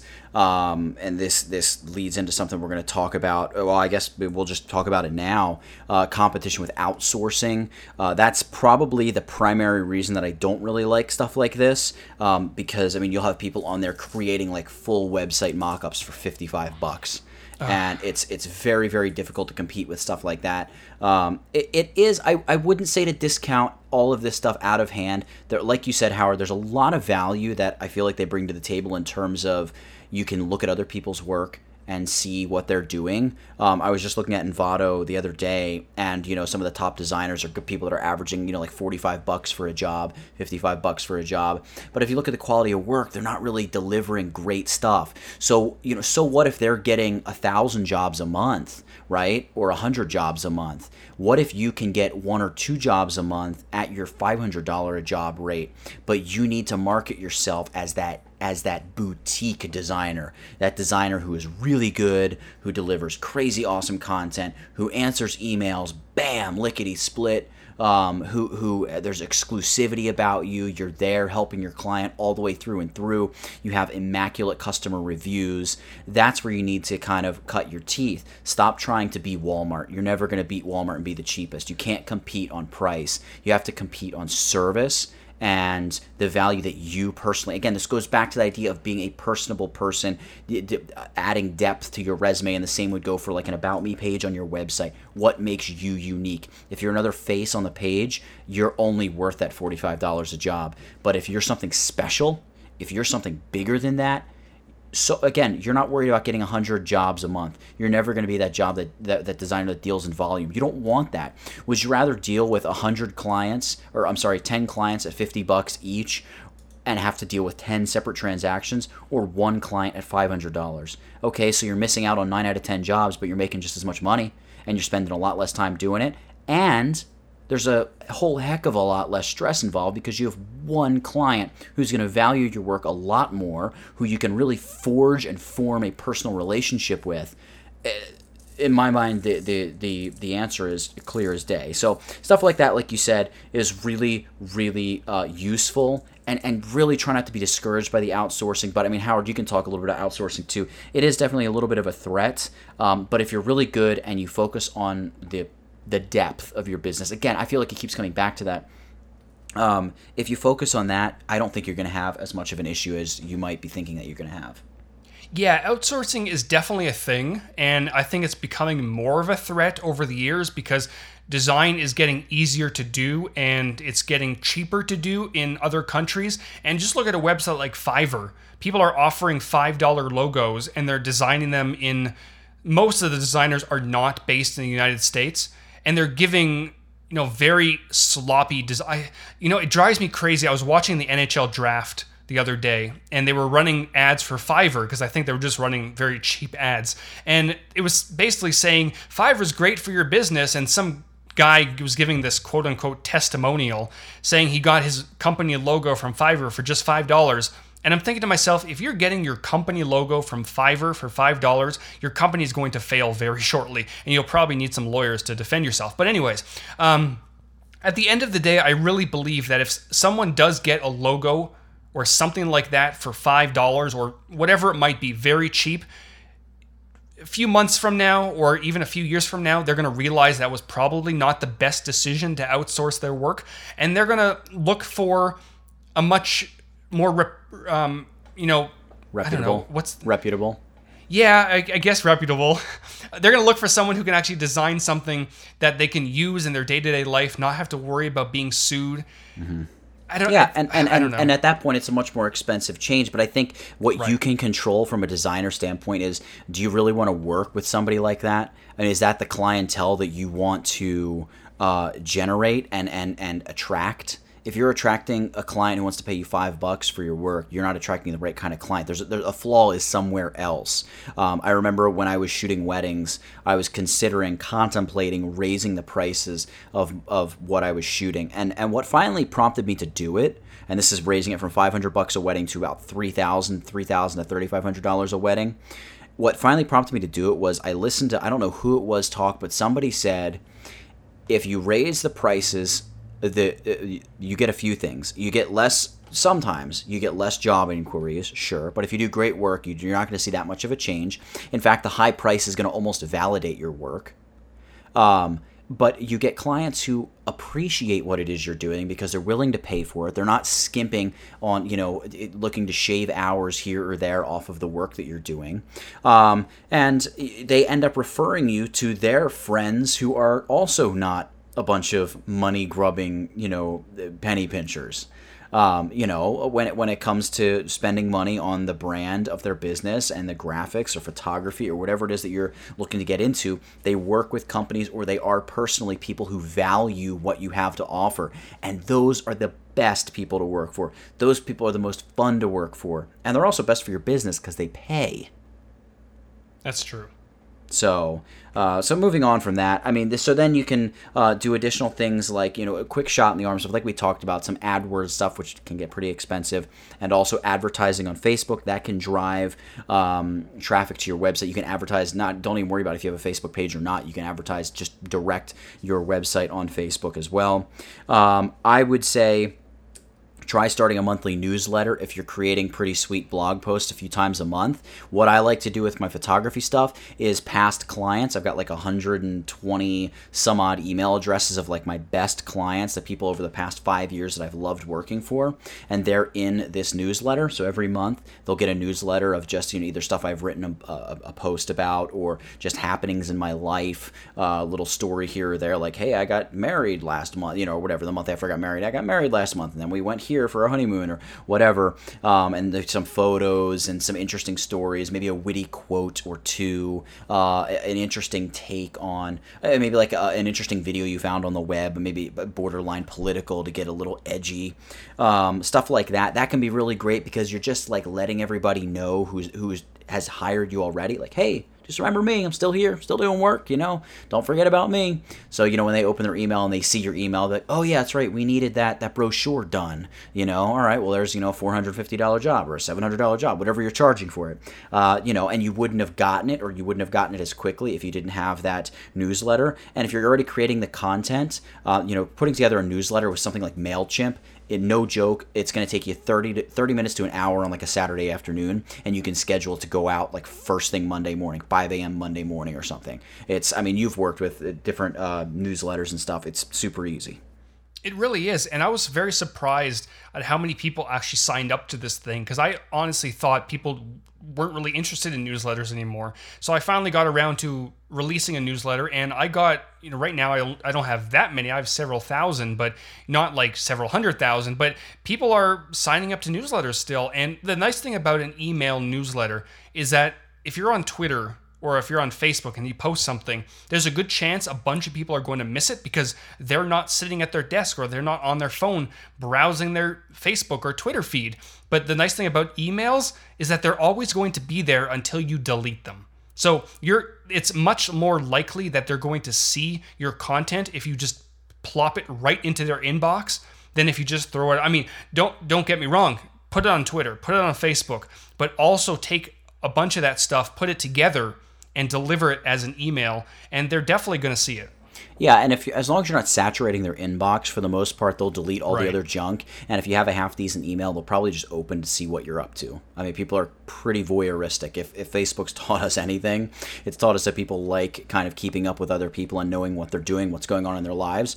So just a nice. It doesn't have to be a crazy long newsletter. You know, something that's relatively a uh, decent length. But I found that that's a really great uh, little kind of tip slash trick uh, for maintaining clients and getting uh, new clients. So beyond chasing down jobs comes the idea of bettering yourself as a designer. Even if you have a great portfolio, you can still be better, still learn new stuff, and also refining the systems that you're working with. You know, are you going to get to the point where uh, you know exactly where you're placing ads? Let's say Craigslist, Facebook, Google AdWords, uh, and then when a client writes you, when you get that email in your inbox from your website, hey, new web design inquiry do you have you ever considered doing something like write out an email essentially a form email so you can just do a quick copy and paste include all the information you need to send back to that prospective client with some ideas some interesting thoughts but it's literally a copy paste job for you and you can you know add in their name like hey john thanks for your interest in the site. I'm really glad you reached out blah blah blah blah blah with an email. Stuff like that is really great little things that will save you time i've noticed. Um, i've also uh, developed what I call my web worksheet, which is the first piece of documentation I send to a, a potential client. This is before I send a contract, um, which basically, uh, if you if you burden me or allow me to burden you for one moment, I'm just going to quickly just scroll through what it is. So it's it's a Word document and the client is able to look at it and fill in areas that apply to them. So basically, I ask for who I'm talking to, who, who can I contact for approval regarding this project. Uh, you know, give me a full name and an email address. Uh, what's the purpose of your website? Do you have a company name, a logo, a slogan, domain name, hosting, stuff like that? And then just describe in a paragraph who you are and what you do. Remember, if you've got, you know, uh, Mama Zerns and she's got a quilting shop, I have no clue what her market looks like. I have no idea what she does. Um, so all this stuff helps me. Then I have a demographic section. How would you describe your site viewers, or how would you perceive your site's viewers? Uh, what would you want to see from your site to enjoy it and perceive it as a success? Like great design, functionality, lots of information, a cleaner layout. Uh, would you like to receive analytical data from the site once it's live? That's basically just asking me, uh, do we need to make sure that you're set up with Gmail and Google Analytics? Uh, do you have competitors? If so, please list their websites. What do you like or dislike about their presence online? Um, interactivity on the website, stuff like forums, blogs, contact forms, stuff like that. Uh, it's just a good idea to get an idea of what people are thinking they want for their website as well as a list of like the four to eight main pages of the website, uh, and then just some design aesthetic type things. Do you have a color palette? Do you want to have a very busy website with a lot of information, or do you want to keep it extraordinarily simple, or something in between? Um, other websites that maybe aren't in your field, but that you like the design of. Um, do you have content prepared for your site? That's very important. A lot of times, design projects can get hindered because people haven't given you uh, the proper content that they need to provide you with, so you can actually fill the stuff into the pages. That's really important. Um, and then also just an area for additional information. If there's anything that I haven't covered that you feels like that, that you feel like you need to share with me as your designer, spill it here. And when I get something like that back from a client, when I get this whole worksheet back, it gives me an idea of the of the scope of work, what the client expects, what they expect me to do, what I can do to make them happy, what I can do to get them what they feel like they need. Or sometimes I look at it and realize they have no idea what they need. They think they know what they need, but they really don't know, and we can talk about it and adjust things. Um, or sometimes I just straight up won't take a job because I know it's just not it's not going to work. It's not what they need. They don't know what they need, and what they think they need is so bad. It's not really worth it to take the job. It's just it would be sort of like a lost job. So yep. I mean, well, I'm I have just, nothing much to add to that one. Yeah, I mean, I, I, I just I know because you're you're working for a company, so you're not really dealing with a client per se direct right. in the same capacity that you know a straight up freelancer would be. Um, but certainly when it comes to like your own personal betterment outside of like business refinement, you know, learning more and more and continually making sure that you are at the front of the line when it comes to all the new happenings with that piece of software or that that method and that formula, that technique for coding or designing. Um, you know, I mean that's right up your alley. It's Iceflow Studios for crying out loud. Right. I, in terms of learning and refining your skills, that is so important. It kind of it, it strikes me as strange that I've I've encountered some people who claim that they're professionals in the industry, like let's say the design industry, and I find out they're using like Photoshop CS3. And I understand their whole concept of stick with what works, but at the same time, there's so much technology in some of the newer applications, whether it's Photoshop or doesn't matter what we're talking about, you need to stay up to date with what you're doing and what you're using for a living. Yes, you might not agree with Adobe's Creative Cloud monthly subscription thing, but you just have to use it because that's what people are using. And, you know, one point to add to this is that if you're working with other people, even though even if you're not working with somebody now, let's say you're working with another client or you're collaborating, or even the client you're working with might not have much design skills, but they request the PSD file. If you're using Photoshop CS2 or Photoshop CS3 and you send a, a file to somebody, there's a chance they might not be able to open it because they're using a much newer version of Photoshop, which sounds crazy. In most cases, they will be able to open it. But the point is, sometimes you just have to keep up to date with things. Um, and if you're not up to date, learn it. You know, there's websites like lynda.com or there's websites like Kelby One who has training on pretty much virtually everything. And if you don't know After Effects or if you don't know how to use Microsoft Excel, which is so crucial in this day and age, or Microsoft Word or whatever it might be, learn it. Don't just say, you know, somebody else will do it, or I'll find a template online, or I'll pay somebody. No, just learn it. Yeah. Yeah, the, the, the production value add to your business is astronomical. And Howard, you have a link for Lynda, don't you? I don't. I have no idea what it is. I didn't write it down. I do. So yeah. If, you, if you anyone is listening at an hour and fifty minutes or whatever we're at, um, if you do want to learn from Lynda or you want to learn whatever you might want to learn, lynda.com/howard, which is just my name, and you get ten days completely free to learn pretty much whatever you want. Yes. And I guess one more thing that I would add uh, before we shut this thing down is that the to to be a freelancer to be good. Um, you're going to spend most of your time chasing work, not actually doing work. And if you're not cut out for that, if straight up, you're not going to be successful. You need to be willing to work 12 to 15 hours a day Yep. Uh, and maybe five of those hours are actually going to be designing. 10 hours are going to be spent chasing down jobs, building and establishing relationships online, and, and, and tweaking your business and that kind of stuff. Um, and you know maybe creating fake clients to build an initial portfolio, right? But the the key is I wouldn't look at this as something where it's like, oh, sweet, I can just do this and work six hours a day and make tons of money. If that's your approach, I'm telling you right now, you're gonna fail. It's gonna run and, and out. You know what? You're gonna fail. Speaking of failing, you're probably gonna fail to begin with, anyways. You might have an amazing plan that sounds great in your head, but when you actually start to execute, it's probably going to fail. But don't let that discourage you because I can't tell you how many times I have failed with my Iceflow Studios business. So many times I'll, I'll be in the shower, I'll come up with a brilliant idea, I'll you know spend days upon days planning it and making it happen. And then guess what? It completely sucks because it sounded better in my head. So, you know, but I learned from that. I took what didn't work, threw it away, but I took what did work because in every single plan, something is going to work. It's not completely going to fail. So take the little bits that work out of all your failures, put those together, and refine that and build on that. And eventually, it might take a few years, but you're going to have something that you're going to be proud of and something that will hopefully be making you quite a bit of money. Yeah. So I can't, uh, nothing to add to that. Those are words of wisdom right there. Failure is just a part of the job. Uh, but yeah, like I said before, if you're interested in seeing a wrap up of the blog, probably somewhat more concise, um, I'll have a, sort of a point by point over on the website tutvid.com slash wegeeks slash episode 21 and also make sure you're following the podcast over on soundcloud.com slash wegeeks. So yeah i memorized it. Easy there easy url to remember. Yeah, and we're on I, uh, itunes and stitcher everything like that. Uh, i think this was good. I think I, I, hope you guys really like this. Let us know in the comments uh, comment on it. Tweet at us hashtag wegeeks um, and let us know what you think about it. I, I we covered so much and i feel like there was times when we kind of like totally went off topic but that's kind of good because right it's creative and free and and flowing. Oh and the word of the week i feel like it should be depth, depth i feel like depth. Like depth came up a lot difficult word today. to produce or to sound to say when you're talking in a microphone. It usually says sounds like death.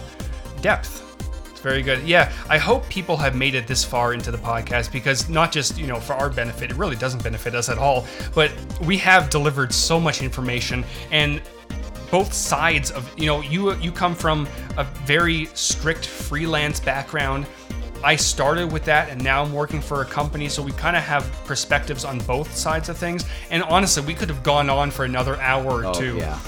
Um, and maybe we'll take some of these points. If you guys let us know in the comments or on Twitter which areas of this podcast you would like to see us focus more on, maybe we'll create another podcast specifically on that. I mean, we have a ton of topics we can cover.